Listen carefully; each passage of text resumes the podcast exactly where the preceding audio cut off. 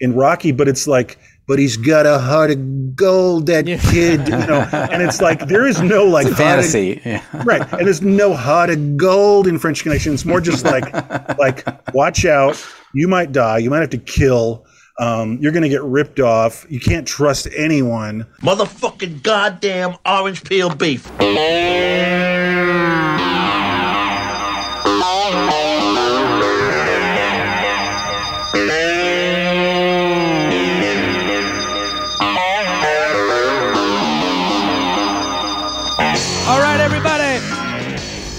Welcome back to One Fucking Hour, uh, episode 23. Uh, this is Evan Husney, uh, joined, of course, uh, with my two dudes here, Tom Fitzgerald. Tom, how's it going? not too bad and uh, despite all rumors one fucking hour is not dead we just had life life got in the way a, a little bit but we're back baby we're back we baby are. We are. Uh, and back with Marcus Herring as well. What's up, Marcus? What's up, guys? It's fun to be here. Happy to be here today. yeah, uh, yeah. We did have uh, a little bit of uh, some some scheduling mishaps, uh, trying to align certain things. Sorry, our schedule's been a little sporadic the last few weeks, but we are back uh, in the saddle, and we're here for a big one. Um, and this, I should say, you know, uh, this was supposed to be last week's episode, which was going to be leading up to the Oscars for our Oscar spectacular. Um, and of course, we picked uh, a, a Oscar sweeper, uh, which is the 1971 film uh, "The French Connection," directed by William Friedkin, um, because it swept in its day. Um, but so, but uh, whatever. This is a huge movie for us here, and uh, one I think that we've referenced several times on other episodes. So super excited to finally uh, get its uh, full hour here, full fucking hour. So, that's right um, yeah. Well, i yeah, like you're saying, it's a cornerstone for us. I mean, yes, it's a it was it won really big in the Oscars for 1971, but it's also just been sort of totemic for us when we. It's like when we talk shorthand when we were starting this thing months ago. Uh, you know, like um, This is it. like kind of all in accord, like uh, a gem, a monster, highly influential for lots of other films that we really like. You know, and um, but for me, I've been pondering its context in in in the Oscar. Uh, you know, Let me start that clock before you get there because uh, we're we are Let's do it. cheating. Um, all right, so let's uh, this fucking hour is on the French Connection. I'm going to start the clock. All right, everybody, and here we go. Let me just tell the people a little bit about this movie. I'm sure everybody's already seen it, knows it, at the back of their hand. But French Connection is the 1971 groundbreaking film, as I said, by William Friedkin. The story involves a $32 million shipment of heroin smuggled from Marseille, uh, France, to New York City, hidden in a Lincoln Continental.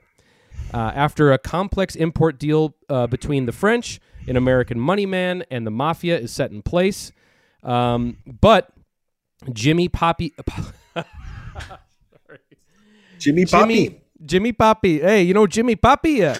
But uh Jimmy Popeye Doyle, played by Gene Hackman, is a tough cop man with a shaky reputation who busts street junkies and he needs a big win to keep his career together. So he randomly stumbles uh, upon this mega heroin deal and pursues it with a single-minded ferocity, constantly teetering on the lines of morality. So there you have it, Tom. But It's almost uh, like Moby Dick or something for yes, him. yeah, You know, uh, or that he's Captain Ahab and you know the white whale. Uh, you know, that white uh, whale. and it'll kill and it'll kill him trying to get the, the you know that whale. But uh, yeah, no. So anyway, I was saying a minute ago, you know, this is the Oscar uh, episode of One Fucking Hour. Hell yeah. And uh, and we picked this, and I was just thinking, like, um, you know, okay, so it's 1971. It comes out. It wins in 72, and it really swept, like you were saying. I mean, um, tell me if I'm missing anything. But it's Best Picture, Best Director, Best uh, Lead Actor.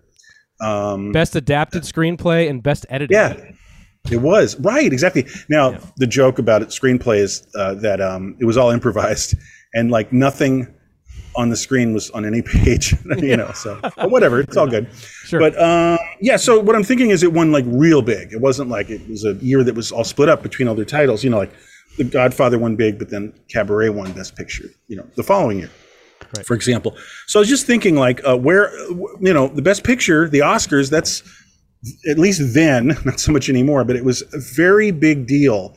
and it heralded um, you know epochs, eras, trends of Hollywood and and, and the movie going you know uh, audience.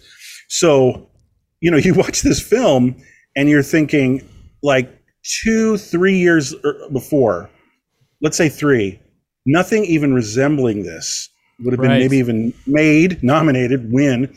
And so I think one of the best ways I look at this is just to get out of the Oscar thing for a second, is the story of New York City in film from about mid 60s to the early 70s.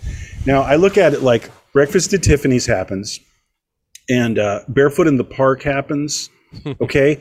And they're like, it's, it's, uh, and that show That Girl with Marlo Thomas. Have you ever seen that? yeah. yeah so this is the mid 60s they're all sort of cotton candy you know like uh like uh like bright colored glaze haze of like this fairy tale land of new york city. You know like a perfectly clean central park you know and uh you know and this that was that was the trend of like saying hey new york city is a location. And then um midnight cowboy did come a year before a year or two before Right. uh french connection. It was it was dirty but it still had um, and i love it. I think it's a great film. It won best picture and that was really the very beginning of clearly changes happening to hollywood as Right. evidenced by the best picture winner but it was it was and it was a dirty new york but this film is just foul it's just disgusting and it smell it looks like it smells and it's actually Lurid. closer yeah and it's actually closer in its downbeat verite style of showing you the ugliest ways new york can be it's almost like Andy Warhol's Trash. I was just Mm. thinking about that. Same, Mhm. uh, maybe a year or two. And so, anyway, this is all very big and unprecedented. And I was actually, I've been rewatching Mad Men, okay, as I want to, as I want to do. And I just think of every cast member or a character looking at uh, the best picture of the year. And like, you know, what would Betty Draper think? Like, she'd walk out, you know, Don Draper would love it. Peggy would love it. The younger people generally would love it. But like, um, a lot of people would just be so put off by this because uh, there's nothing to hold on to. Uh, the soul of the film, like we were saying before, it's not heroic. There's no good guys or bad guys. Kind of everyone's a bad guy, you know. Yeah. So, so even the tone of the film and the philosophy of the film, but just the look. I was rewatching it today, and it's just it, it, it he focuses on ugliness, you know, and not just ugliness of like ghettos, but like you know, like fluorescent lit because it's all shot on location, like ugly fluorescent lit parking garages, you know. So that kind of stuff's on my Yeah. mind. and, and, and in, the, in the first two minutes of the movie, a guy gets shot in the fucking face. You know, it's like hello, you know, and that's how we start yeah. off with this movie, and that's not something you'd see every day. But Marcus, what were you gonna say? Oh, it's just like listening to Tom talk about New York City and, and Mad Men got me thinking about like, you know, in that show, you see it sort of the 60s and how New York sort of uh, deteriorates, like, you know, from the, you know, from that magical, pretend magical era of the 60s. And then by the end, you, there's more police sirens and stuff. And my understanding of like, I'm not, I wasn't around in New York at this time, but my understanding of history at this time is that like New York was uh, like on the verge of bankruptcy and they were like defaulting on loans and having to like the strong arm the teachers union into like you know buying out bonds and stuff like that. And that, like new york really was uh like it, it was in the national news like you know that they were Falling going to default and it was going to cause a huge economic uh, destruction all over the country because of like just out of control New York, Yeah. like you know budgetary Violence stuff. So and violence. Yeah. Yeah. Yep. Oh, the horrible Yeah. violence. Also, just little things because you know I wasn't there either. I don't know what the hell's going on, but um, there was a garbage strike or several. And well, actually, no, no. You know what? Let me put a button on my little stupid New York City, like going through a little journey. There's, uh, I, I forgot to mention, there's Midnight Cowboy, which I, I'm just saying, I think there's a lot of things going on in that film that are and aren't about the ugliness of New York City. Uh, but um, the Out of Towners, if you're familiar with that, Jack Lemmon and Sandy. just the remake with uh, Goldie Hawn. Oh, of course. Yeah. We're gonna definitely do a one fucking hour. on that. Yeah. Mwah! You know, yeah. Yeah. Yeah. Yeah. the best that the '90s has to offer. No, no, no, no. Well, hear me out. So one uh, out of towners.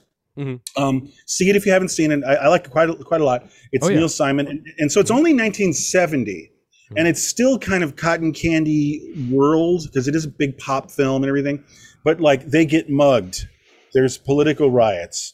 they get abused. Mm. Um, there's like hints of uh, child molestation. There's um, rabid dogs. There's starvation. There's ripoffs. There's like I said, there's muggings.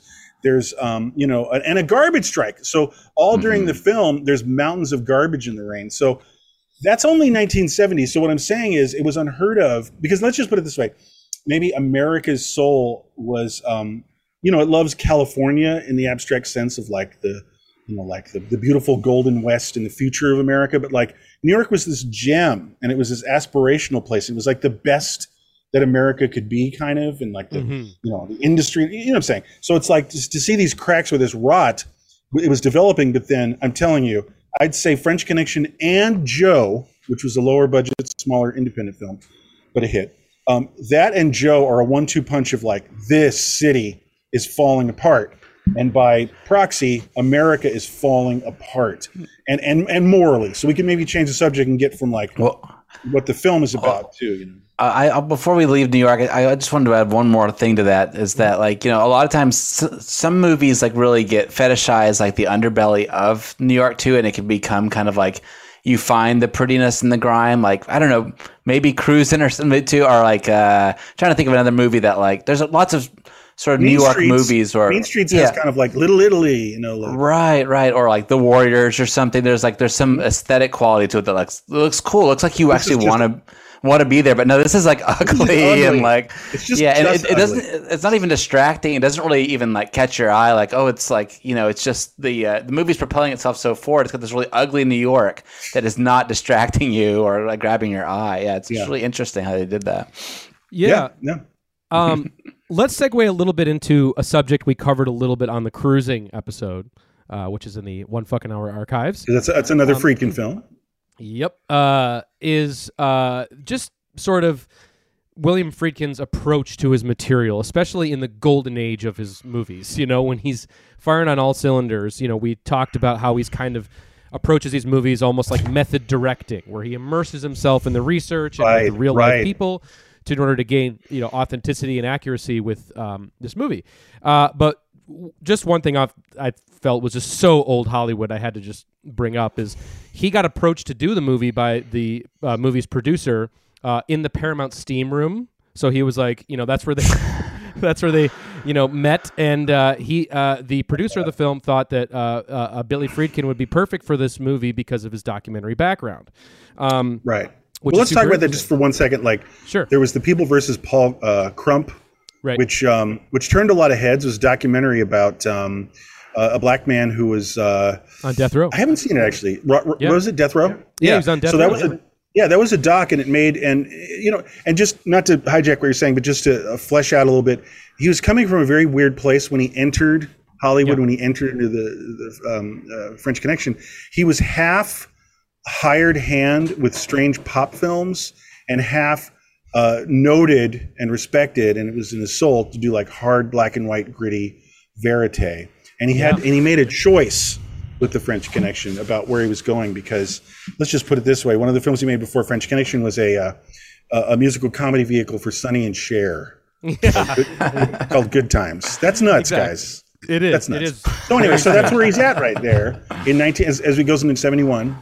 but let me say, you know, for him, uh, you know, and kudos to him uh, for realizing before embarking on this movie that he needed to really get a slice uh, of life of what it was like in the underbelly of New York, and so he uh, embeds with um, my old favorite guy. We talked about him a lot on the cruising show, Randy Jurgensen. You know, who's a real life uh, detective who shows up in this movie and is, you know, responsible for them getting away with. He's a cameo in it too, Yes, he plays like the, one of the police stations. He he plays the guy at the car garage when they're d- dismantling the car and Oh, the guy's waiting. scene. Yeah, and the guy's waiting for the car. Great. You see him there. Herb, like, what are you doing to me here? Yeah. Um, we'll watch that. we will. Uh, but anyway, so so uh, he embeds with Randy Jurgensen, my man. He also embeds with the real life cops that the story is the real story is based on, S- Sonny Grosso and Edward Egan, and uh, they would take William Friedkin around to these places, these bombed out heroin dens. He got a true view into the gritty underbelly, as I said, of New York City. But this is my favorite quote, just to give you a sense. This is what Randy Jurgensen said about uh, uh, about Billy. He goes, uh, Billy saw arrests. He saw seizures of drugs and money. Billy went from uh, Billy went with us to court. When we spoke to criminal infor- uh, when we spoke to criminal informants, Billy was there. When Billy Friedkin was ready to make the French connection about New York City detectives, Billy Friedkin was a New York City detective. You know, so that's what he really saw. them. because, Yeah. yeah, because he Yeah. literally was there for shakedowns, everything. He was in the car rides. He put his time in for I, I want to say almost a year. Like he put in some time, you know, on this. Um, and so and and that really you know shows through obviously in the movie. He also talks about the documentary style, which we should segue into. Um, You know, he, he was really influenced by that movie Z by Costa Gavras, which is a really cool movie, by the way. And he always picked up on that film the idea of when you're shooting in a documentary style, it makes the audience, and this is kind of obvious to us now, but back then I'm sure it was more of a revelation, is you you are seeing events as they're happening in real time rather than seeing something that has happened in the past, like most formal filmmaking kind of evokes, you know. Uh, there's Yes, this right. immediacy to it, right? Present and tense, yeah. yeah, there's like a yeah, there's like an immediacy. And Hollywood crime movies didn't really have that, you know. And I think the coolest thing about not like it's it's it's it's one thing just to have a handheld camera and to say, "Oh, we're doing doc style," you know. Mm-hmm, but the way that he approached actually pulling it off, and I want to throw it to you guys here because this is just fucking amazing. Is he would recur- he would rehearse the camera crews separate from the actors. So the actors had no idea what the camera uh, uh, like blocking was going to be, and vice versa. Oh, So it was literally all about, which is genius. It's all about the cameras finding the action and the and without you know actually rehearsing Yeah. it. And you can see that. Yeah. Yeah, in, in certain moments, like um, well, like right up top after the the hit in France when you first enter the New York City part of the film, when uh, Popeye Gene Hackman Popeye Doyle is uh, Santa Claus, you know, they're kind of casing these guys across the street. It really feels like the camera is looking for the uh, point of action or the subject. You know, like it's great. You know, it's so cool. But uh, and we have is the, such a yeah, we have a bit of yeah. the chase of that show clip in a minute, but just one thing, and I'll shut up. Is just uh, caught my attention as you were describing this all. I, I've never really thought about this because again, none of us are from that time. Which you know, I wish there was a pill that was invented sometimes where like you Oh. could experience uh, things for the first time that were also calloused and jaded about. But what I'm saying is, um, the film was revolutionary. You know, we say like, "Oh, it's so verite," but no, no, no, no. I don't think audiences really even had seen or even knew any direct cinema, aka No. cinema verite, in any context. Like it wasn't like you know, in Middle America, it wasn't like, um, "Oh, this is reminiscent of." Uh, you know, Yeah. like uh, the Maysles brothers or something, you know, and so that was probably like implementing verite tropes uh, was Martian to the Yeah. average audience because they didn't even have any context of verite. They were like, "What is happening?" You know what I mean? So uh, fascinating, Right. It's interesting. I think a lot of the yeah, on the same token, like a lot of the sort of brilliant things about the movie could be like overlooked, I think, like in hindsight watching it again, because so many of its elements of style have been like, you know, sort Oh, of yeah. like just yeah. become like just filmmaking in general, you know? And like it's like you don't you just sort of like yeah, I read a good quote. Someone said that like, you just absorb a film's authentic. We, today we absorb a film's authenticity rather than just see it outright, you know. And so I think at that time, people maybe they, you know, I'm, I'm just imagining that the part of the reason it won so many Oscars is like the audiences back then were just like they were really seeing all the attempts at at um, at, re- at realism and grittiness and just in general it was just such a revolutionary thing Yeah. that is I think a little bit lost today, you know, because it is just like a normal. Oh, yeah. So much has happened. You know, so much has happened since French Connection. Um, so uh, it's lost some of that. I mean, you can you can you can sort of like you can intellectually understand it, but like I bet the visceral impact, like like again, like um, Midnight Cowboy is awesome, and it has some doesn't really get that verite. It actually the most verite Midnight Cowboy gets to me is the party. The Andy Warhol esque party that um, you know our, Yeah. our two buddies go to, Mhm. um, but the rest of the film is, is it's pretty composed, you know, and there's a lot of editing and like you know, uh, you know, you know, they're really setting their marks and like re- doing their Mhm. dialogue. But this is um, this feels like you know what what he tried to do was like, hey, let's take the viewer on a ride along like I did with these detectives. you Exactly. know? Yeah, Mhm. exactly. Yeah. And I think I think just on what you were saying, Marcus, it's like this sort that sort of signature, emblematic, gritty New York City feel, that sort of aesthetic. Um, it feels like that's always been a part of movies. You know, like it's always No. there, but but it's but it's not. You know, Not And at it's this all. thing- I know. Right. and, and but It's amazing. like it's it's like we think about all these movies, you know, obviously Taxi Driver, Mean Streets, all these movies that would come Uh, later. Superfly. Superfly, right after. I think about Right. Superfly a lot with French Connection. You know, yeah, and that's what we said. Yeah. in let's our, watch a scene. I, Yeah, Let, us watch will. a scene, maybe. Just it's very brief. Just the uh, the Santa Claus chase. Yeah, yeah, yeah. just to give people an idea, this is the first Sure. big moment i- when they come to New York City. The first few minutes of the film. This is when this is when you're being introduced to your lead characters. You know, um, and uh, it's brief. Unfortunately, the gods of YouTube have to uh, to have us uh, kind of castrate off some of these great long pieces that Friedkin does. But this is just a snippet, a little. The Moyle grabbed this much for the YouTube gods of, uh, outta of the great Santa Claus chase scene. Okay, here we go. Freeze! Jimmy, watch it. He's got a knife. I think of Mean Streets sometimes goes here, Hold him up. and definitely Superfly. You know, Definitely. which is a compliment to Superfly for having such good taste, because Totally. because a lot of blaxploitation is pretty conventional, kind of you know hit your mark and block it off and everything, but uh, Superfly went for it.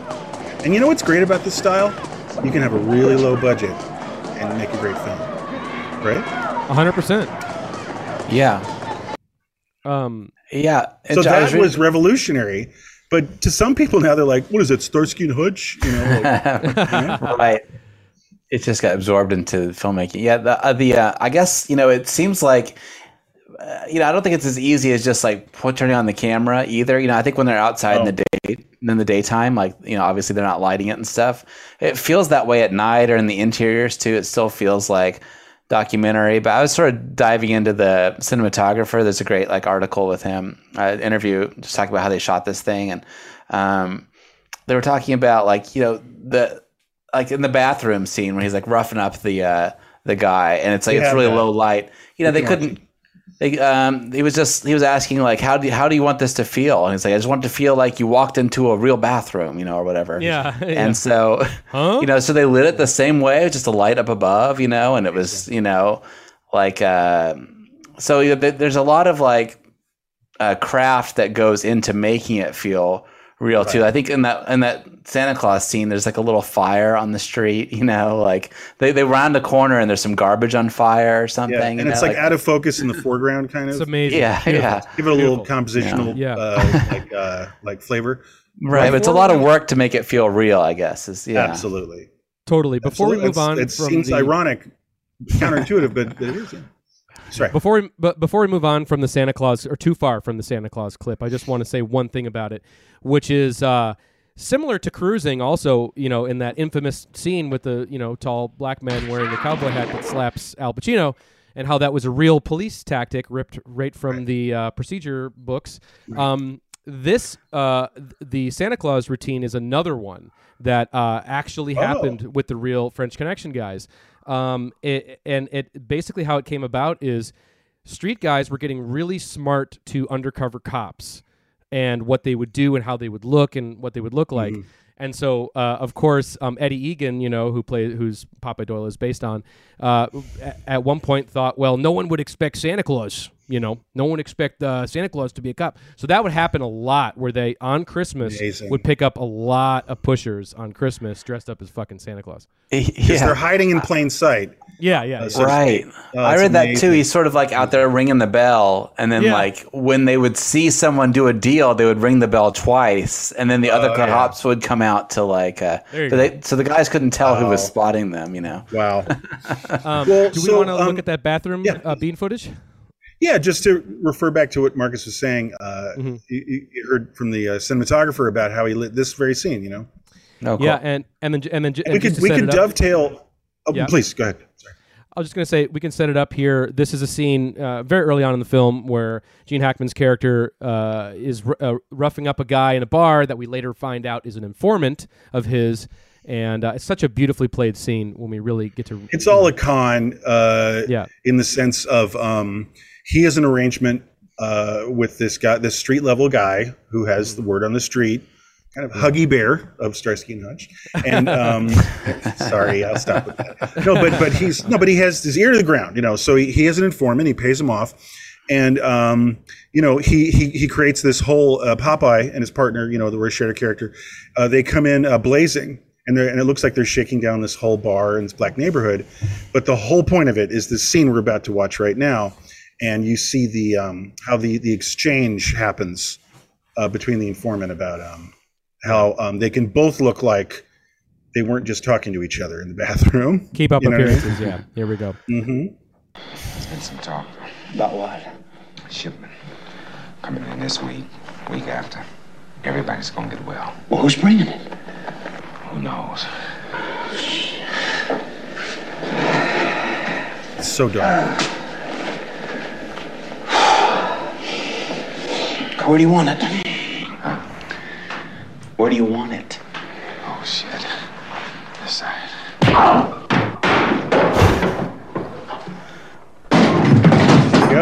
There you go. Allows the guy to come out of the bar with all of the I'm people gonna he check on knows. this address in the Bronx, looking and if they don't know Popeye you, Doyle fucked him up. And it keeps people afraid of Popeye Doyle, right? Mm-hmm. Yep. So it does two things. Right. So what I was is going to this say the is, origin of the "Where do you want it?"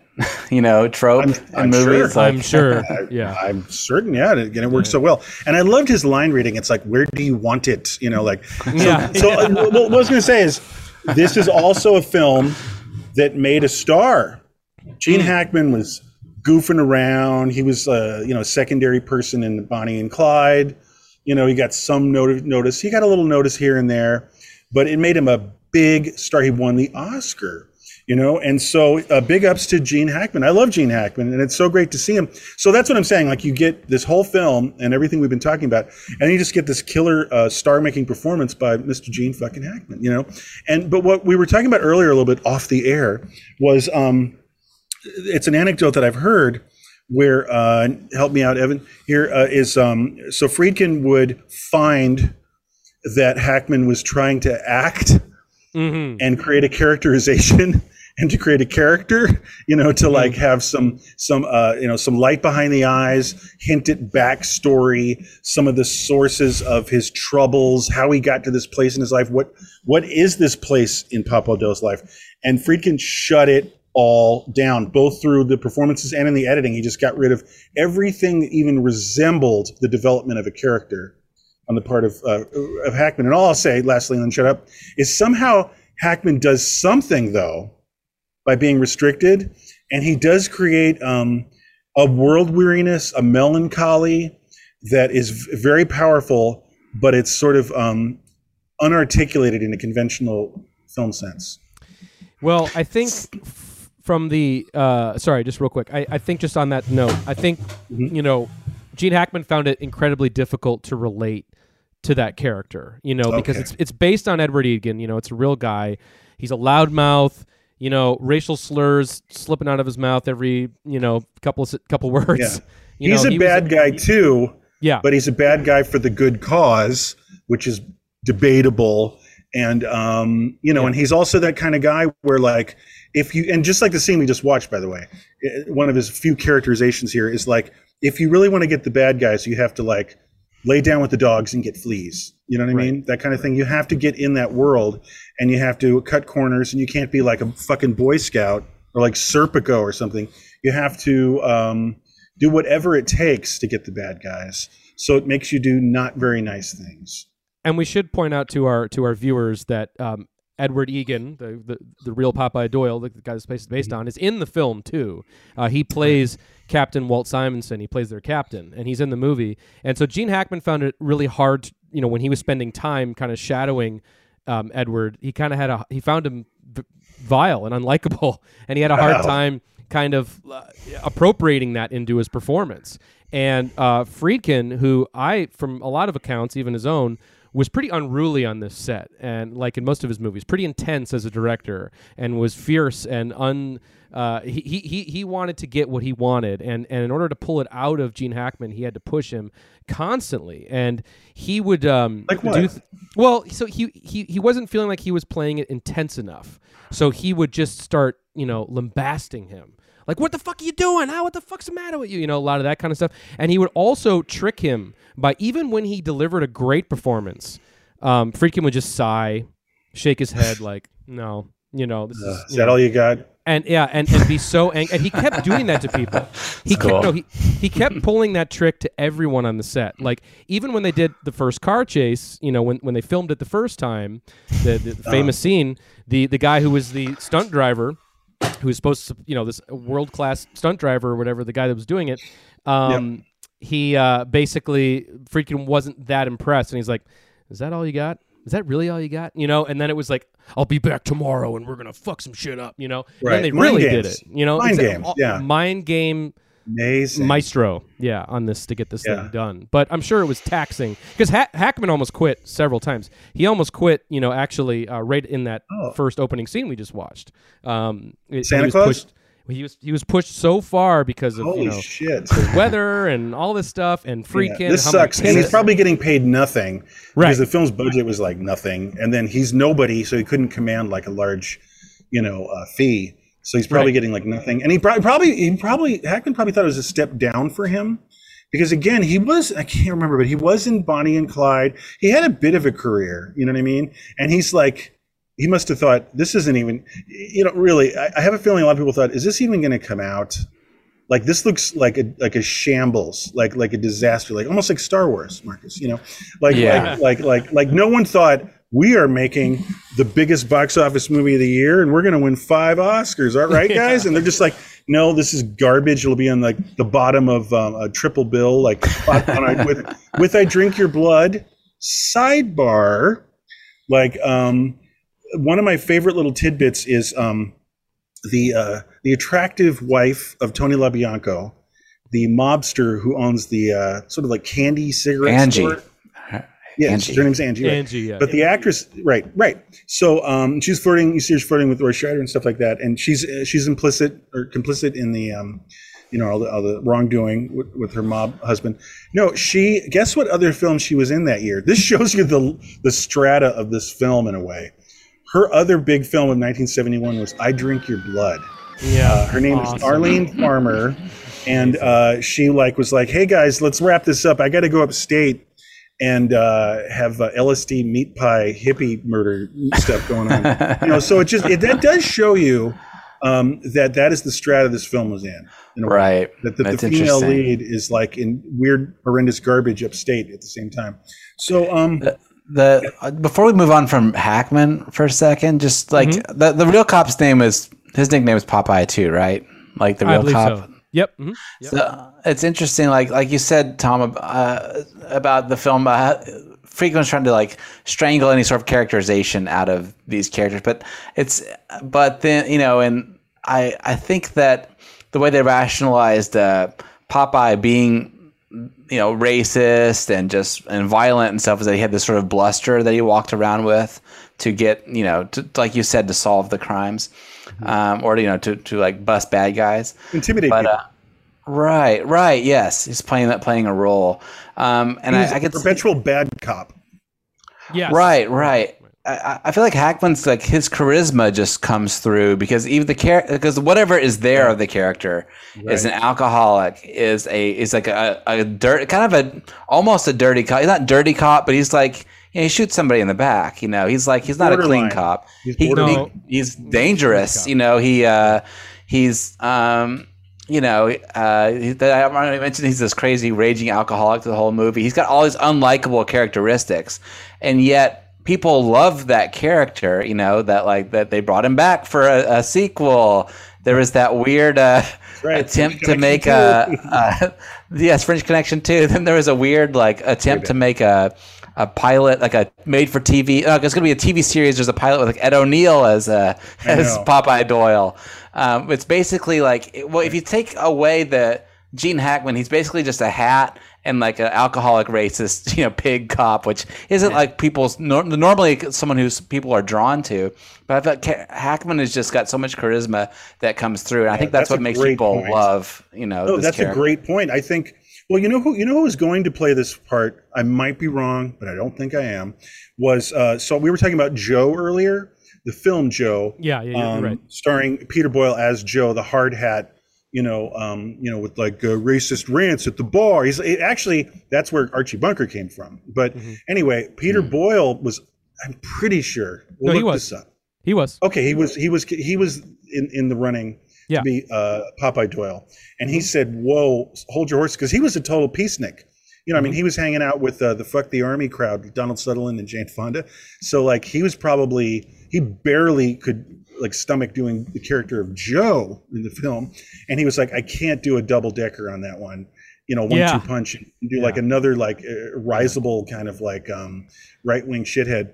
Um, so, but I could see him doing it. But to, but anyway, my point is to say what you're saying. I don't. I think he would have done a very different Popeye Doyle, and it would have been very much more alienating.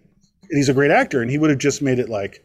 I don't know, just because because Hack, yeah, too good and all that, but like, Hack, and also just his way he looks and everything. But like, um, like Hackman's like cute, like he carries himself kind of cute. You know, he's like, yeah, you know, he's like, he's a, he's a very charming person, and he's one of those actors who's kind of always doing the same thing. Like he's not like he doesn't live embody characters. Like when you see a Gene Hackman film, he's like, yeah, Gene Hackman's over here now doing this. You know, Gene- Right, Lex Luthor and Popeye Doyle, like Oh, right, Yeah, yeah. I don't know about Lex Luthor, but I mean his other films of note, and, and that's a compliment to him. So what, what I'm saying is that he has a charm.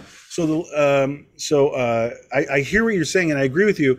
And I think well, I was going to say we have a supportive moment.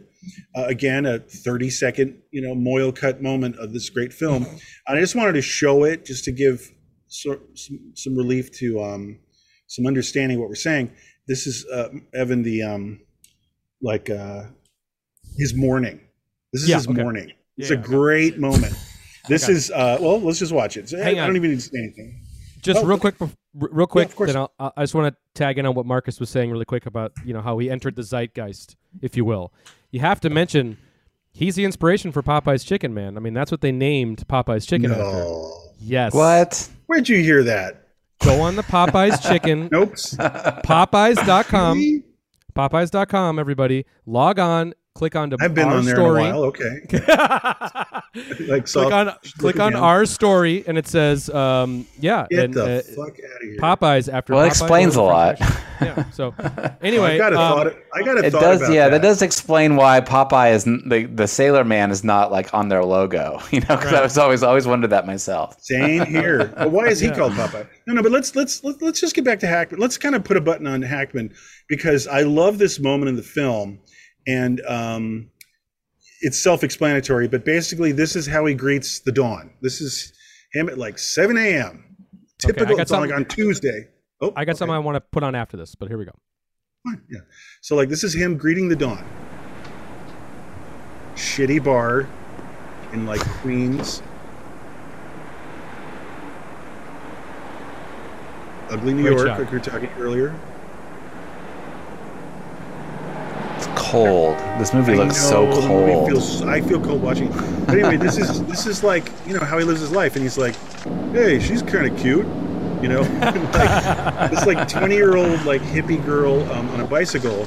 And what happens after this little moment here is we don't know, we never find out how, but they basically wind up hooking up in the sack at his uh, horrible apartment. And that's the other little thing I wanted to mention is Popeye Doyle in the film. He lives in basically like a like a like a tenement, like a Long Island City tenement. You know what I mean? With like like people who are on welfare, and it's this Yeah. horrible like studio apartment. It's messy. It's a studio. The bed's in the main What the room. yeah, dude? it's messy as fuck. Yeah. Yeah, and like um, and you see him leaving that place in the beginning, in the moment that's before the um, or the thing that leads up to the big car chase. We have that too. We can look at that later. But just like like I guess one thing I'll say is um, he's not living large, so like he maybe is a bad guy and he has bad points of view, but he's not a ripoff looking to get quick make money fast, like all the French assholes in the film and all the mobster assholes in the film. He's fucking broke. So he's not using anything to advance himself. He's not a corrupt cop, you know, who's got like a, you know, a townhouse in, in Yeah. New Jersey or something. Well, he's sort of in it for like the chase, right? Like he's in it for the hunt, basically, right? It's like, well, it's what it feels like because they, they go off. He, the, the way this whole thing kicks off is they, after you know whatever work, they go out for a drink, and he starts watching people in the club, you know, and then started to get and the the old instinct You have that too. fires up, and he's like, "Let's go follow these guys." You know, they they've been at work all day, and it's like you know three a.m. and he's, he's like, "Let's driven. go, let's go back to Well, work." Yeah. if I could put on my, you know, if I can do like a 25 cent psycho uh, analysis of him, he ha- he's a person, and like I was just saying, like he has no apartment, he has no relationships, he just sleeps with like random girls he meets in the street. He has no life. He has nothing. Nothing. And this is he has nothing. He's he's zero. And it's not because he's so dedicated to his work. It's more like he's dedicated to his work um, because he just doesn't have anything. This is all he's got, and it's it's defining his persona. He is a cop, and he's a good cop. And in order to prove it, not to anybody else, but to himself, that I'm a good cop and I'm a real person and I'm a, a any kind of value other Right. than a drunk who like Right. busts people for like five dollar you know you know ripoffs. Like Mhm. um, I need a big score because I need to validate who I am. Right. So in a weird way, it's profoundly a character study, but it's not done in any of the ways of um, in the corny ways. You know, what's some of those terms like you know like the I had a dog part of a movie? Do you guys know what I'm talking about? Yeah. You guys know what I'm saying? Just by what you're saying, I get it. Well, yeah. yeah. Well, like in the third act of like a bad script, you you learn the "I had a dog" moment, where it means Mhm. like you know, like you zoom in on him. I'm trying to think of an example. There's 18 million of them, but he doesn't have like an "I had a dog" moment. If he did, it would look like this in French Connection, like um, you know, like uh, well, you know, my first wife, you know, uh, she got mugged and fell down the stairs Right, and she died. right. You know, an origin like- story. like, an origin story. That's Yeah, why the I've been behaving this way for the whole movie up to now. Yeah. But really, he's just having an existential crisis. Exactly. He has Yeah, I- this moment of true like obsession that is propelling him to to to see this through to the end. You know, and that really cracks for him uh, in the end of the movie. Um, which He you know is, big is- mistakes. which he makes big mistakes, right? I mean, he he he he, he you know shoots Risk- one of his he risks his life and others like Yeah. like you know right Yeah, no, he does, and he and he, and he winds up killing, you know, somebody. You know, he, he winds up killing a cop at the end of the film, and uh, but one thing which I think puts a bow on on this whole portion that we're talking about here, because a lot more 20, 20 minutes left on the clock, we we got to get to. Oh my god! But- I know, I know, I know. But the thing is, Go ahead, go is that uh, in talking about um, talking about Gene Hackman's character in this movie, I think it's a nice touch with this movie is the ending, and I mean the very end when Mm-hmm. um, he says that you know Frog One, who is the you know French guy, is back in that room. I know he's back there. We got to go get him, and he goes Mm-hmm. back there. The gunshot happens, uh, of course, off screen, and that's it. Mm-hmm. And you don't know it's an am- it's an ambiguous ending. Ambivalent, and of yeah. course, and and of course, Friedkin talking about that ending, he's like, you know, I don't know what ha- I don't know, I'm not sure what it means, you know. But he did say one thing about it that's really. Thank you. Yeah, more, more of that to come. And he says, um, I don't know what that's supposed to mean, but who knows? Maybe now he's shooting at shadows. Maybe he's shooting at shadows now. You know, you go I think that's a good. he's way of- lost it Right. well like we were saying is captain ahab uh and the, Yeah. and frog one is, is moby dick you know so he's he's really he's uh he's got a ton of problems and he's trying to buy his way out of like all of his problems with one big ticket which was i made a huge bust and i'm of, of value and um and that's what's driving him Right. know?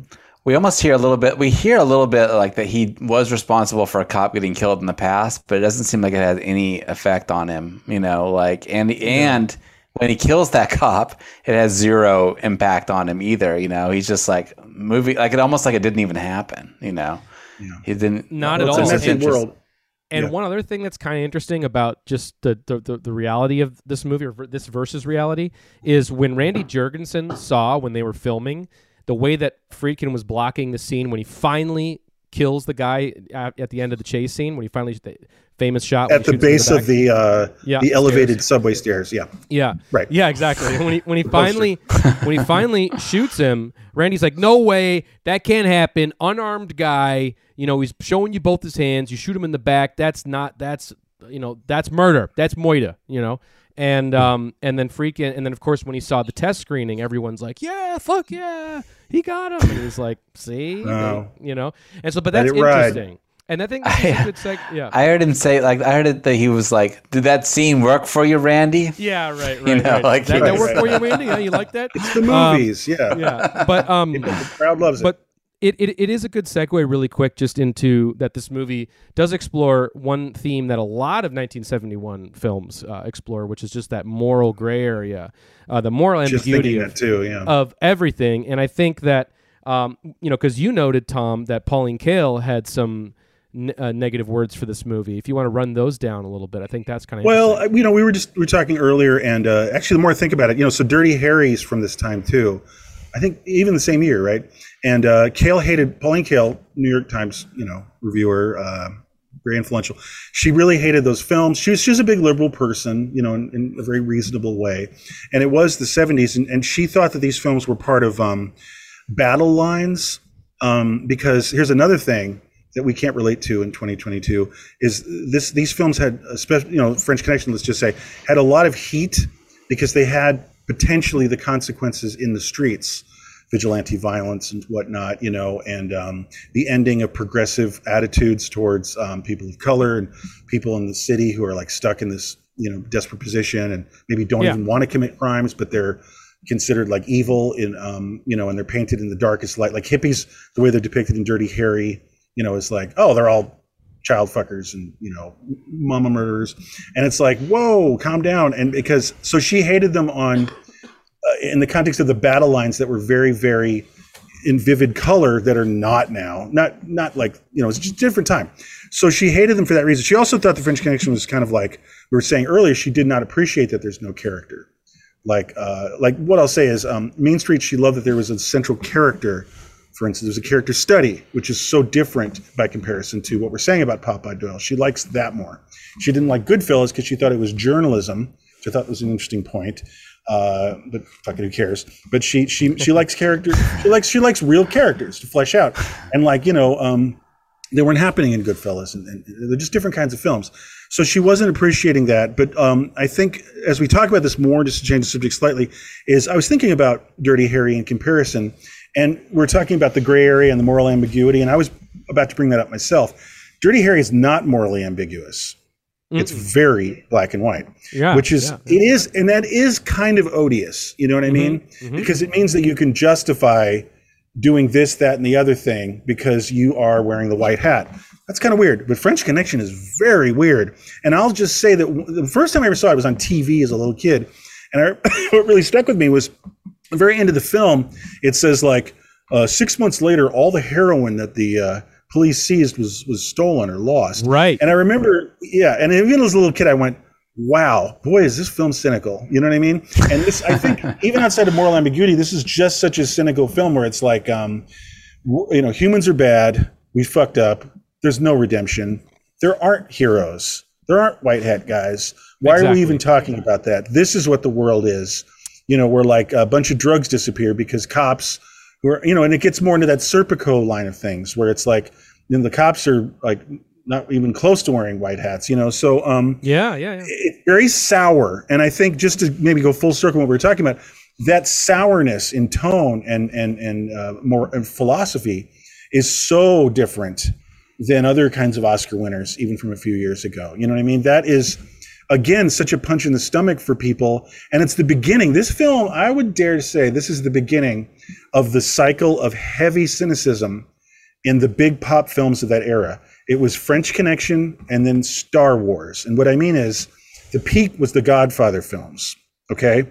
Like like people uh not only did these films exist, but they were uh, they had a, an audience. They had a they they were being heard. That frame of mind, that attitude, people call it like the Watergate frame of mind. You know, which you know French Connection precedes that, but it's part of that, and that means, and it's something again we can't relate to because all of us are so cynical to the core in Right. 2022. But cynicism was really must have been a punch in the stomach. And what I mean is when they mention Watergate, they think, well, the president is the leader of our country. He's a good guy. He wants our country to do well. He wants me to have a good job. You know, like and you know, and and just all of that is just just the rug is pulled out from the entire country. And I and I would say the French Connection is the very beginning of that because it was a huge hit. And but it all ended actually it ended with Rocky and then Star Wars.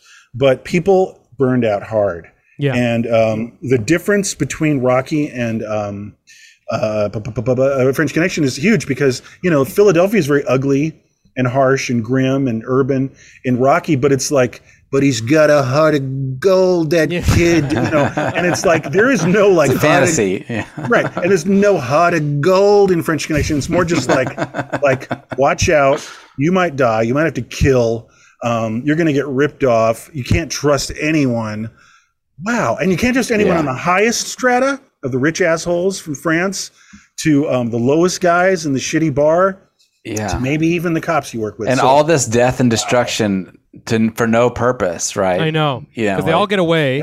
They all get away. all get you know, away. When we see the ending titles. Um, but I, I, Friedkin does say in his memoir, and I want to segue into his memoir if I can for a second here. yeah. But he, he he does say in his memoir, it's a great read, by the way. The uh, Friedkin bet, Connection. yeah. Definitely recommend it. It's really entertaining. What But the he- audiobook?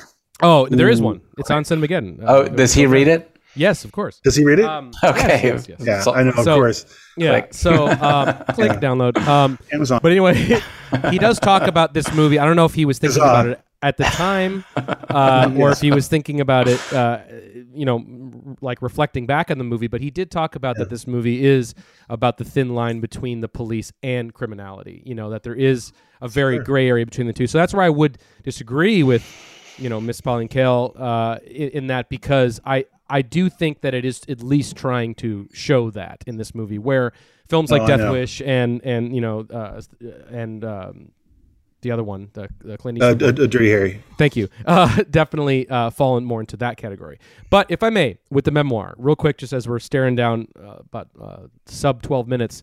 Um, So in the memoir, uh, there's a lot of behind the scenes stories, and I won't bore everybody to death with all of them, but there's one that's just so emblematic of the renegade filmmaking that uh, went into this and, and, and, and, and that sort of lightning in a bottle sort of attitude. You know, in order to pull this fucking movie off, especially on the budget. let me right? guess So- it's all stolen shots pretty much right most of it is. Most of it is. But there That's was what I've one. heard. There's one Okay. shot that they couldn't steal. Okay, and that's what I'm going to get into. So, um, you know, when they did the traffic jam on the bridge, stolen. You know, when they did the car chase scenes, stolen. You know, they had Randy Jurgensen who had a badge. You know, he was a cop. So if they had any sort of problems with the police, you know, he could kind of take care of it. But the one thing they actually needed permission for uh, was the subway uh, aspect of the chase scene to be able to film on the subway platforms.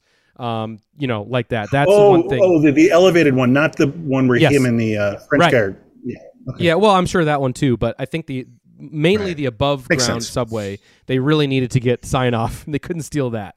So Yeah, um, he had to figure out how are we going to do this? Like, how the hell are we going to do this? So he and his producer and I think his production manager went to, to meet with the transit authority, the guy who was the head of the transit authority. So I just want to read this section from his memoir. It's very entertaining where he tells the story of what happened. So I'm going to do my best here. All right. With me were D'Antoni, the producer, and Kenny Utt, our production manager. We had no script of the chase, but I described the concept uh, as D'Antoni and I worked it out on our walk. He's referring to the fact that they walked across New York City, him and the producer, literally beating out this entire movie on a long, one long walk, which is like incredible. Wow. That's how they came up with the chase scene. The transit uh, authority guy listened with interest, occasionally nodding, sometimes frowning. When we finished, I asked him how fast the L train could go at top speed. About 50 miles an hour, he said. Great, that means a car going full speed could theoretically catch up to it. He nodded. I hope so. Or I I, I suppose so. Um, Then the producer jumped in. Is it possible we could use one of the two lines, either the Myrtle Avenue or the Coney Island? The transit guy smiled. Your idea is far fetched. No one's ever jacked a train, and we don't want to give people ideas. What you're asking mm. would be difficult, damn difficult. I then Friedkin, I started to think how I might steal the sequence. Phil and Kenny told the transit guy it was the most important scene in our film, and we might have to go to Chicago to shoot the whole picture, which would take a lot of New Yorkers off the clock. That was bullshit, of course. We could never move the production out of New York, but we were trying to appeal to the guy any way we could. He shook his head. Awfully difficult. It seemed hopeless. We thanked him and asked him if he let us shoot the subway cat and mouse between Popeye that's and the and Frog One. Frog one, yeah. Yep. So then the transit guy said that could be arranged. He said, We didn't want to push our luck though any further, so we got up to leave. And as we got out the door, the transit guy said, "Just a minute." We turned back. I said it would be difficult, but not impossible. What would it take? The production manager asked. Without hesitation, the transit authority guy said, "Uh, If I let you shoot what you just described, I'd be in a world of trouble. And then, um, what would it take? And then the transit authority guy said, $40,000 and a one way ticket to Jamaica. Why one way? Anyway, yeah, why one way?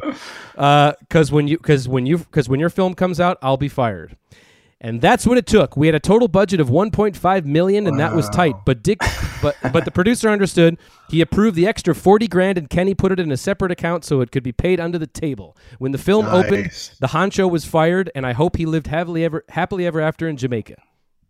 yeah, like steel drums playing.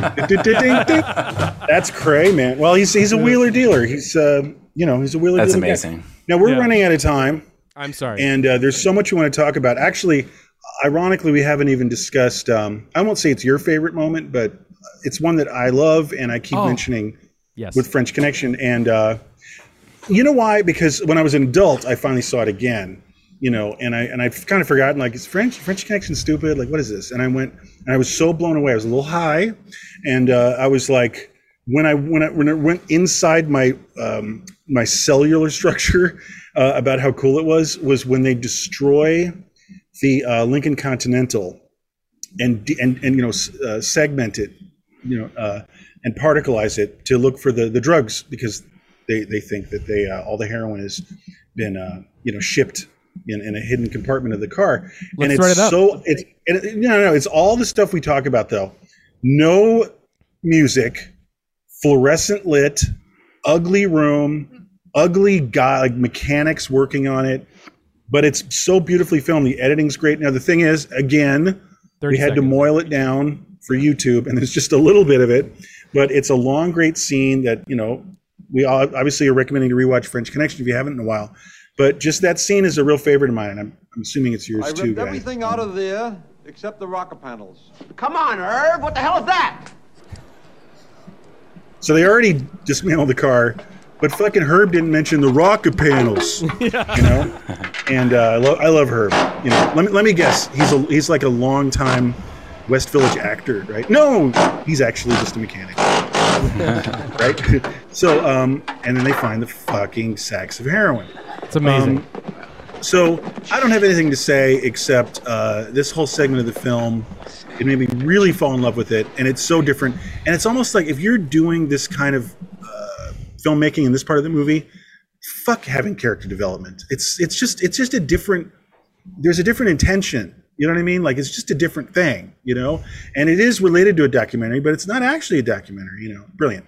So There's, if a, I- there's a nice little moment at the end of that that delights too, because once they get the car completely stripped apart, the guy, the French guy's waiting for it. The French mm-hmm. actor or whatever is waiting for it to get it out, and there's all this tension about like you're like in your head, you're like the how. Like they, they they're not going to back give him the car back, yeah. Yeah, but no, somehow exactly. they do. They get it all back together right, for right. him. Because yeah. they really deconstruct it. It's sort of Yeah. like I always think it's I don't know why I think this, but the back of that Pink Floyd album cover when they're displaying all their equipment in this like, Oh, like kind of yeah. display. The I don't know why I'm the, thinking Pom- that. the Pompeii display. Is that yeah. Ummagumma or something? I think it's a I Maguma think- actually. I yeah, think but it it's- Yeah. Oh, It's like every single piece, whatever. Who cares? I don't even Right, know. I right. think that, but we're doing sort of a round robin here, you know, um, Can we talk about? so much. Can we talk about the Go, heroin guy? go. The heroin guy. The heroin testing. That was next. Go. Easy. Go. Yeah. Go. That was next. Please. That's You oh, go. Okay. Yeah. So um fuck, I forgot the guy's name. Who cares? He is actually in Joe. I know. so so the, so the drug so the French drug dealers need to test the purity of the heroin to price it, right? So um this is the second big appearance by the guy who was the shitty, creepy hippie boyfriend in the beginning of Joe, if you're familiar with the film. You know, he's dating um you know uh San- Su- uh, Susan Sarandon, Sus- yeah. and um, and it's and it's it's the well, I don't want to spoil it for you, but anyway, he's so gross, and like you see him selling like uh, chiclets as if they were like uh, uh, uppers to like twelve year old high school kids, you know, and he's such a scumbag. He's like fucked up teeth. So, So skeezy. yeah, he's so skeezy. He's so great, and he kind of reminds me of Jay uh, John Kay from Steppenwolf, whatever.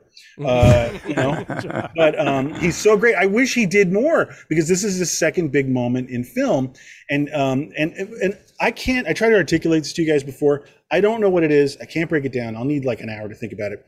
But something about this segment, the way it's filmed, the editing, it's all close-ups, the silence. It feels like revolutionary and a kind of filmmaking that was just happening. And the only thing I can think of is almost like two lane blacktop or something. And I, I know that doesn't quite make sense, but just like um, ice cold. And back to my classic thing that everybody hates the serif and sans serif uh, from Texas Chainsaw Massacre. This is a, and I won't bother explaining it and bore you. We gotta play but, it. Um, this is a, I'm doing it right now. This is a very serif moment of 70s film. It's a very new way of filming. And here it is. He's testing the purity of the heroin. Look at these shots. And it's much long it's much longer than this. Again, we had to have our Moyle cut it down. One insight from the interview with with the DP was that there was they were consciously made a decision not to bring the grittiness into this scene that they thought that this should be all clean and Oh God, I pristine love and, that. and um, Fascinating because there you go because it's a very it's a very um fully realized like whole piece within the film that is that is otherwise kind of like filthy walls, you know, and like fluorescent Blast light. It's a and Blast they off is what it and they did uh, use real heroin for that as well too. Oh yeah? Which, uh, yeah, it's a fun little. I'm sounds sure like one of those did. print the legends. Kind Yeah, of things, probably. but whatever. But Uh, they probably did. but because I think it film had to works? turn. a Go get certain me some heroin. I think it had to Sorry? turn. It had to turn purple, or it had Yeah. to turn color, and that's the only way they Yeah, could yeah, get yeah. color. Anyway, that's Right. just a it's a very special scene, and um, a lot of it's driven by that incredible performance by that sleazoid hippie And- guy. So what else we got? And also to tie it to another Friedkin film too. It's like he always loves showing that process. You know, he loves showing the authentic process behind something. So it wouldn't surprise me if they used real heroin because he showed, hey, here's Yeah. how to I- counterfeit I- fucking money. I would be I would be uh, surprised. Well, it's like here's how here's how to counterfeit money in fucking To Live and Die in L.A., which he shows. And got in trouble right. with it. Yeah, So I mean, exactly. he loves showing that real ass process. Yeah. Yeah, Um, For sure. and you know what? That that actor maybe knew how to like test drugs. Uh, you know what I mean? Let's like, do he- one like, quick. like, right. yeah. Let's just do this. We got to power through this. one sec. There's so one much. sec. We have one film. minute left. Let's let, let's talk about the amazing sniper scene. Well, there you go. I could obloviate on this too, but just not many people are aware of and have watched much. The very beginning, which is what this is, the very beginning of the epic chase scene. And uh, here he is walking out of his shitty like tenement apartment in like Long Island City or whatever, or Astoria, and um, it, uh, look at that. And it's so cold, guys. That's dead of winter. York. And then there's a horrible act of violence So scary. a lot of violence. Yeah, it's a sniper, and he's barely getting through this behind a skinny tree. It's And cold then- again. And it's freezing. No, it might be the coldest film ever. Oh, there's other stuff. we, we're out of time. It's just when they're um, casing the, the French guys eating all the food, and they're freezing and eating like cold slices of pizza, while the French guys are like dabbling Yeah. in fancy desserts.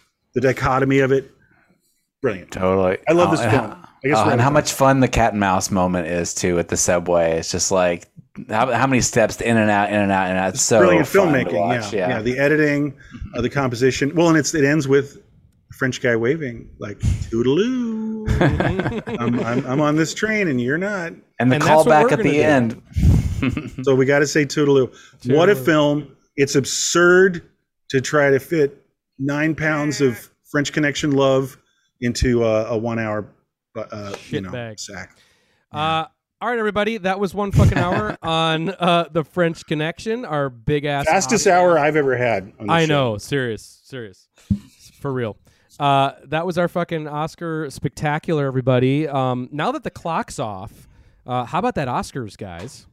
Uh, the other night. Yeah, yeah. I'm already over it. I don't know. I watched it and it was uh it's just it just sucked. It's just like um they're trying so hard and um you know like public attention's just slipping through Hollywood's fingers for stuff like this, like for all kinds of reasons and I think they're they're, they're putting all their hopes on like virtue signaling and it's just not going to work. And it didn't work. This is the second lowest rated Oscars after last year. So um and then uh, the, the, slap heard uh, around the world, whatever. Oh, you the slap. The slap. Obviously insane, but It was shocking because I thought it was a bit because I watched it Yeah. live and I was like, what are they doing? Some stupid bit, and it's like I thought I, I did think like, oh, he's he did like a wrestling move, Will Smith, and he stomped and like hit his chest, like he went like this, you know, like he made a noise on his on his self because I guess he's mic'd, and he, you know, Yeah. and he and, and you know, I thought it was I thought it was a total bit until there was 45 seconds of, of silence. I know. and then when, and then when the silence then when the silence capped off, it was still silent. yeah. And it was a man.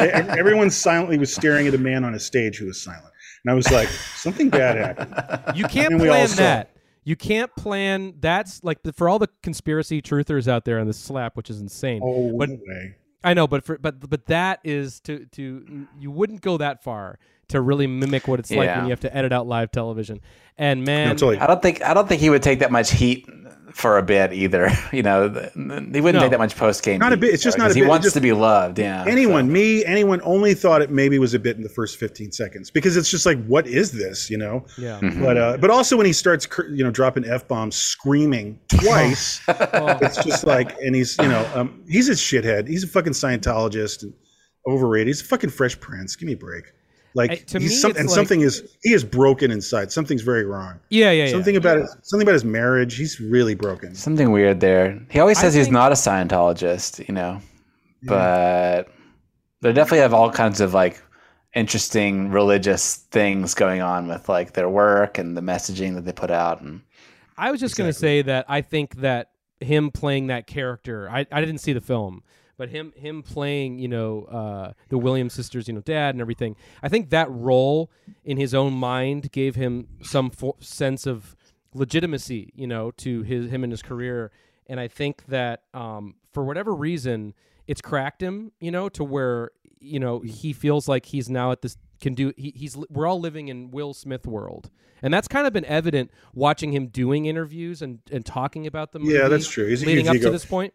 The you know and the the huge ego ego's is fed by him being Right. popular. You know. right, but it's, And it's that, like well, that was his of night. control, though. That was that was and that was his night. He knew he'd win. You know. But I just want Right. to say, So- it's probably he's also getting like cucked by his wife, you know, so which I think is uh, what's what it feels like. Well, they have an open Yeah. relationship. Yeah, I think that I read a, a, a you know a, a dime store uh psychoanalysis of it, and um, it's uh, he's very uh, his well, kind of back to Popeye Doyle. His identification as as a man is probably reflected on um, his relationship with her, and so everything's on the knife's edge about like um, approval and disapproval with her, and and basically how she sees him through her eyes um, he's hypersensitive about that. Because he was laughing at the stupid Chris Rock joke, and then he looks over and she's like rolling her eyes and not laughing, and so he's like, he had to get. And, and the thing is, it's unnatural for him to be a big man and be like, "You talk about my fucking wife," so it comes off all weird, yeah, like a- like a real like a macho man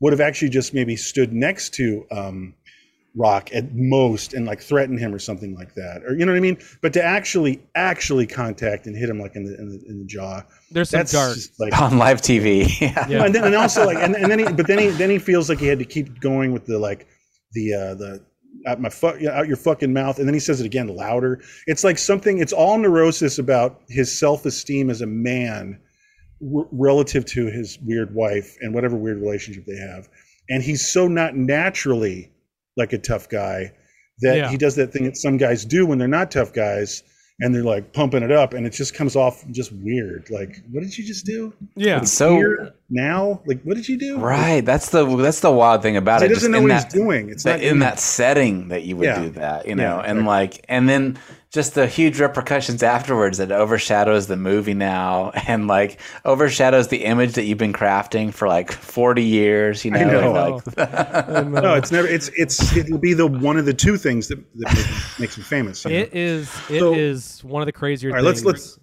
yeah, well, we're gonna get off it. We're gonna get off let's it. move on I- yeah like because you know. I, I mean i understand not many people are talking about this so we might as well I know. We're trying to. We're trying to cover the things. it's underreported I, I All right. get it You know what the most underreported thing about the Oscars was? The most underreported thing about this past Oscars was how about What's that that? fucking that fucking in memoriam? Uh, I can't. I, I, I was so hurt and, and appalled and insulted. I was texting with friends, and it's just like uh, I can't even do it. Like, hey, my wife died, and she was 51. It was tough, leukemia. Oh, but you know what? They're playing the Golden Girls theme when they show her fucking face. yeah, yeah, yeah. Like, are you kidding me? I know. That's so Dude, insensitive. And, it's and unreal. all this upbeat, like spirit in the Gospel. sky. We're all gonna die, you know. Yeah. And everyone. and there's like a lot of people who like like like 48 and stuff. I know. Like even if it was all 85 year olds, okay, that still sucks. But it's just like these are like raw wounds. These are within 12 months. And like, what are you doing? Like, uh, you know, I can't. I don't want to do this anymore. It's just. It's, was it was, an, it was appalling. It was appalling. Yeah, Um, I, I think it was it was one of the more fucking psychotic uh, nights of television. Not just for the slap. I just want to say No, I many, agree. it many, could have many, been not the slap. reasons. Yeah. No, I agree. many, many it's reasons. um. Well, you know what? Like Will Smith, when you're lost, you flail and you have weird behavior. yes, And yes. Hollywood and the Academy's lost, and they're flailing, and they're grabbing at straws, and they're like, uh, virtue signaling, diversity, and it's like uh, showbiz, like uh, make it like the Grammys and open with Beyonce, you know, like off-site. It's like that's flailing. They don't have their center, and weirdly, the Oscars is something that did have its center. it did. yeah. Tuxes, orchestra, you know, it's like uh, it's like almost 100 years old now, and just like so, that's even worse. So when you're when you just get unmoored from the tradition, you're just flailing. It's like a sort of a midlife crisis kind of thing. You know, like you're the dad, and then Yeah. like all- everything falls apart when it's you know, the kids go to school and it's an empty nest. Right. I'm just like- it's almost like, radio going out when TV comes in or something. You know, like I think it's like the prognosis Hmm. is probably pretty serious for like movies in the long run. You know, I think television and watching things at home or just like the whole Social ev- me- no, no, event social of going. Social media, of course, yeah. Um, Well, there's a big thing about how um, really the Oscars for people has been about seeing Liza Minnelli and you know and uh, Billy Crystal. you know uh, James Caan or whatever. Yeah, and Right. um, that those days are gone because you're oversaturated with even if you liked a movie star, it's like not a big deal to see them because you just saw them gardening, you know, uh, Yeah, on TikTok true. or something. You know, it's True. Right. cares? Or, So or like the, the that. people that are more famous than them on TikTok that you can like actually Yeah. have a conversation with. Like they Yeah, were, exactly. you comment on their video and they reply back to you or whatever. Right. You know. So what they're so so yeah, the Oscars are trying to be relevant because they're like, I don't know, Black Lives Matter, right? You know, like that's the thing that people talked about a lot on social media, and it's like um, people like uh, people like pop music, you know, like let's just get more of that in there, you know. Like, I know. I know. Even during the memorial, so so they're so they're just grabbing at straws, and they've lost their soul in doing it.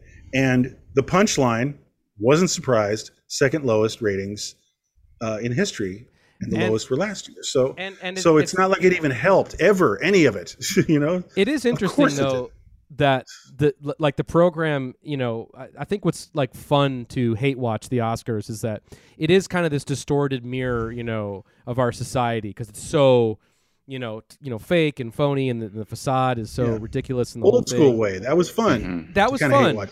But Yeah. now it's like it, it's now entered this level of poetic doom. You know, it's like when we saw the slap thing, but then to actually be in the moment where he's getting the award. Uh, oh boy and and and and he's and people are oh, it's, eh, standing ovation. You Like, couldn't realize- write that. If you were to write an art he film, got a standing whole thing, ovation you you Like- couldn't write like- that. If it was a movie, Pursuit. you'd be like fake. What- yeah. well yeah totally. Trivial pursuit what movie star physically assaulted someone and then 10 minutes later got a standing ovation? You know? Or, or you know or like you said i have a short story you know and it's like or it's almost like it's um you know those kind of like joke puzzle things that people tell you. It's like like the guy said i, I got a fish this big and he was in the phone booth. I don't know if you guys have heard that one but you know what i mean it's sort of like um like how does someone physically assault someone and then minutes later they get a standing ovation in front of the same people that witnessed the and it's, like a brain like teaser. how can how could that happen well uh, yeah, you know, I know. it's Right. like uh, the person that they assaulted was bad. No, like oh, uh, you know. Like, anyway, uh, Mhm. fuck the Oscars. Fuck Will Smith. Fuck everybody. Chris Rock. One fucking hour. I do. And so um, let's move on. I don't. I'm Yeah, sorry, yeah. Evan. I don't. I don't want to talk about licorice pizza. It just sucked, and it evaporated in my consciousness after Okay. watching it well, let's because it's let's, such a nothing burger. But let's just I'll listen it. to you. if- let's just get it in, and I'll cut it out if we want. But I wanted a little bonus chatter. One other grievance I want to just get out because it's our Oscar special, guys, for crying out loud. Um, It is. I, I, I, wanted. I, this is the only time that we'll ever talk again about this movie, and you know, one of my favorite episodes of our show, one of our favorite hours we've ever done, is on one fucking hour on PTA's Magnolia. I thought it was a, a, a lot of fun to beat up on Absolutely. that movie.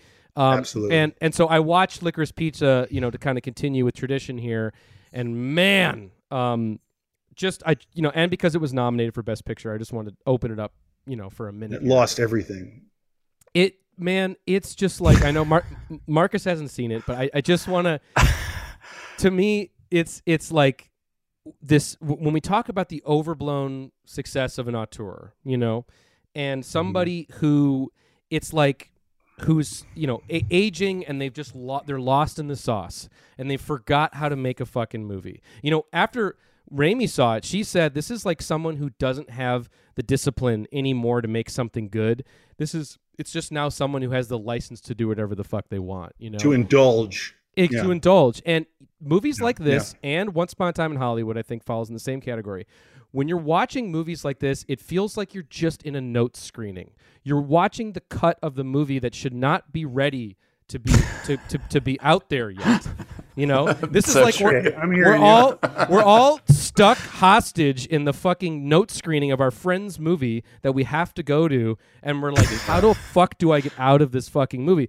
Because Yeah. the thing about licorice pizza is, let me just let me, here we go. Now I'm fucking Yeah, get it down, hot. get down. Now I'm hot. The movie has it's a coming of age movie, and you know it pays homage to It a lot is. of coming of age films. Who? But- her? but- him? Exactly. well, hang on. I'm just saying that's what it's billed to be. And a key ingredient it, is it really. you know, and, and a key ingredient that you need in those movies is fucking chemistry and heart. And this movie has none of that between its core characters, and that's vital. I have one. No, no. Amen. Compounding that, Mm-hmm. and uh, this is what I, this is really all I've ever said to you after I saw it. That kid is not a character. oh, He is. The, I, I have the same impression of him, which is not good, from the first frame to the last frame. And I'm sorry, Tom's gonna get brutal here. Okay, Tom gets brutal. um, I- last year, I've had it with the pudgy son of a noted deceased beloved actor.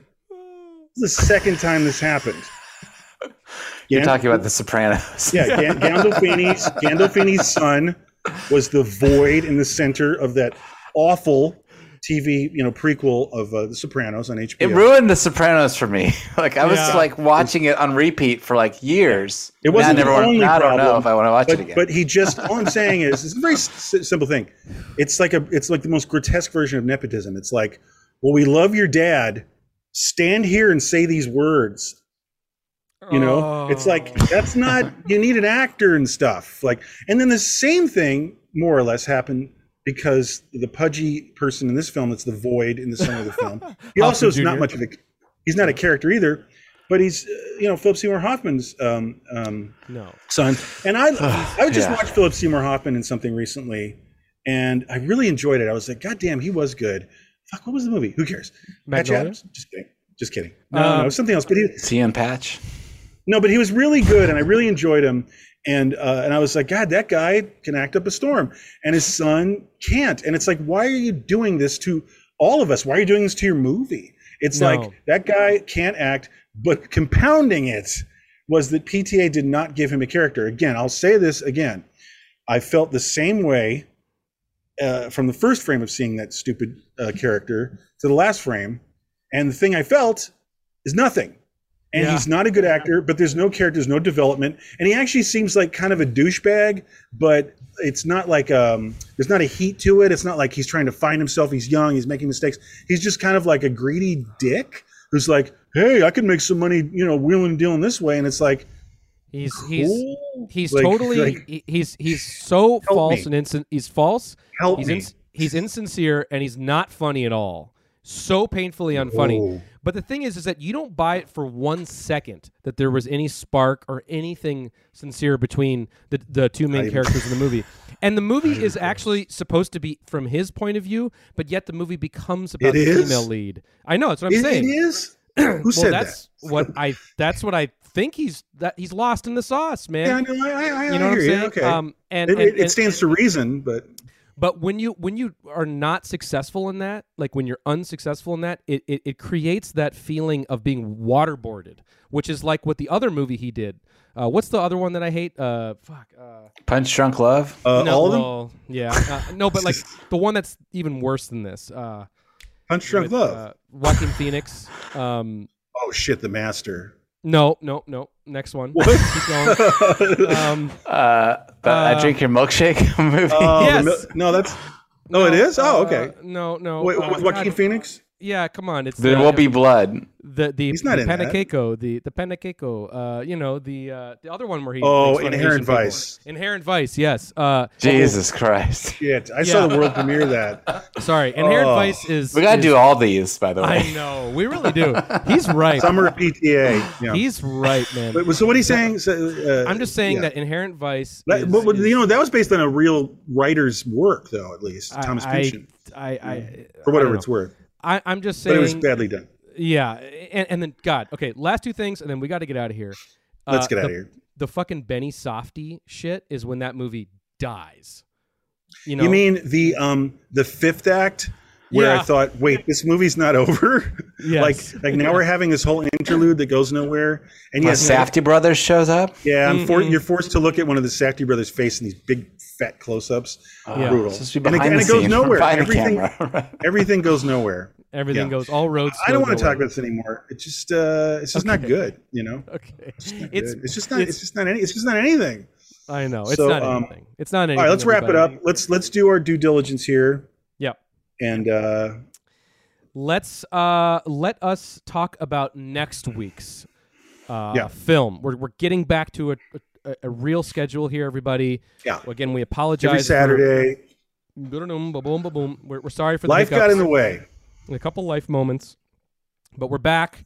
We're doing it. Uh, we're doing it strong, and we're coming in uh, next week with a film I'm very excited to talk about. Um, I, I I think it's been a while since this movie really has uh, been discussed. Uh, I'm sure at least for a fucking hour. So I- think it's going to be interesting. Um, I know you guys are big on this one too. So um, next week, everybody, get ready, get your pre-watch in. We are doing one fucking hour on Garden State. So get um, 2004, four, right? 2004. So uh, not the- been uh cl- close to 20 years. Yeah, Yeah. I mean um it's one of those little movies that no one saw coming and it just cleaned up. It just uh, became a critic darling and uh I don't think a lot of people had a fa- faith that there would be this really impactful film by the lead from Scrubs, you know. But uh, the, the guy mustered up an indie darling, and uh, we're going to talk about um, the film and its um, its cultural impact in uh, mid two thousands indie film. One of the one Manic of the one of, Pixie Dream Girl Paradise. Right, right, right, right. and one of the emblematic movies of that period, you know, that mid two thousands in the in the pocket indie, you know, uh, film festival, you know, darling film. So I'm I'm really Mhm. excited to, to to just get get back to it and uh, to do that. So everybody get your your watch in for Garden State and we Garden will see State's coming up. Yep, yep, yep. Uh, so everybody get that watch in, and we will see you next week on one fucking hour. But first, don't forget your moment of Uh-oh. Zen. All right, everybody. Uh, we will see you next Zen. week. Have a good rest of your. Uh, Thanks have a for great tuning rest of your in. day. Yep, we went long, Cheers. but we gave you a little bonus. Okay, for being so long. Bye.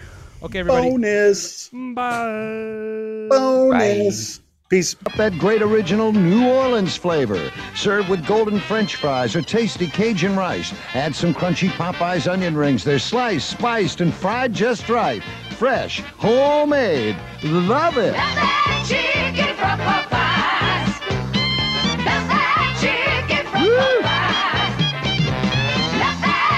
Motherfucking goddamn orange peel beef.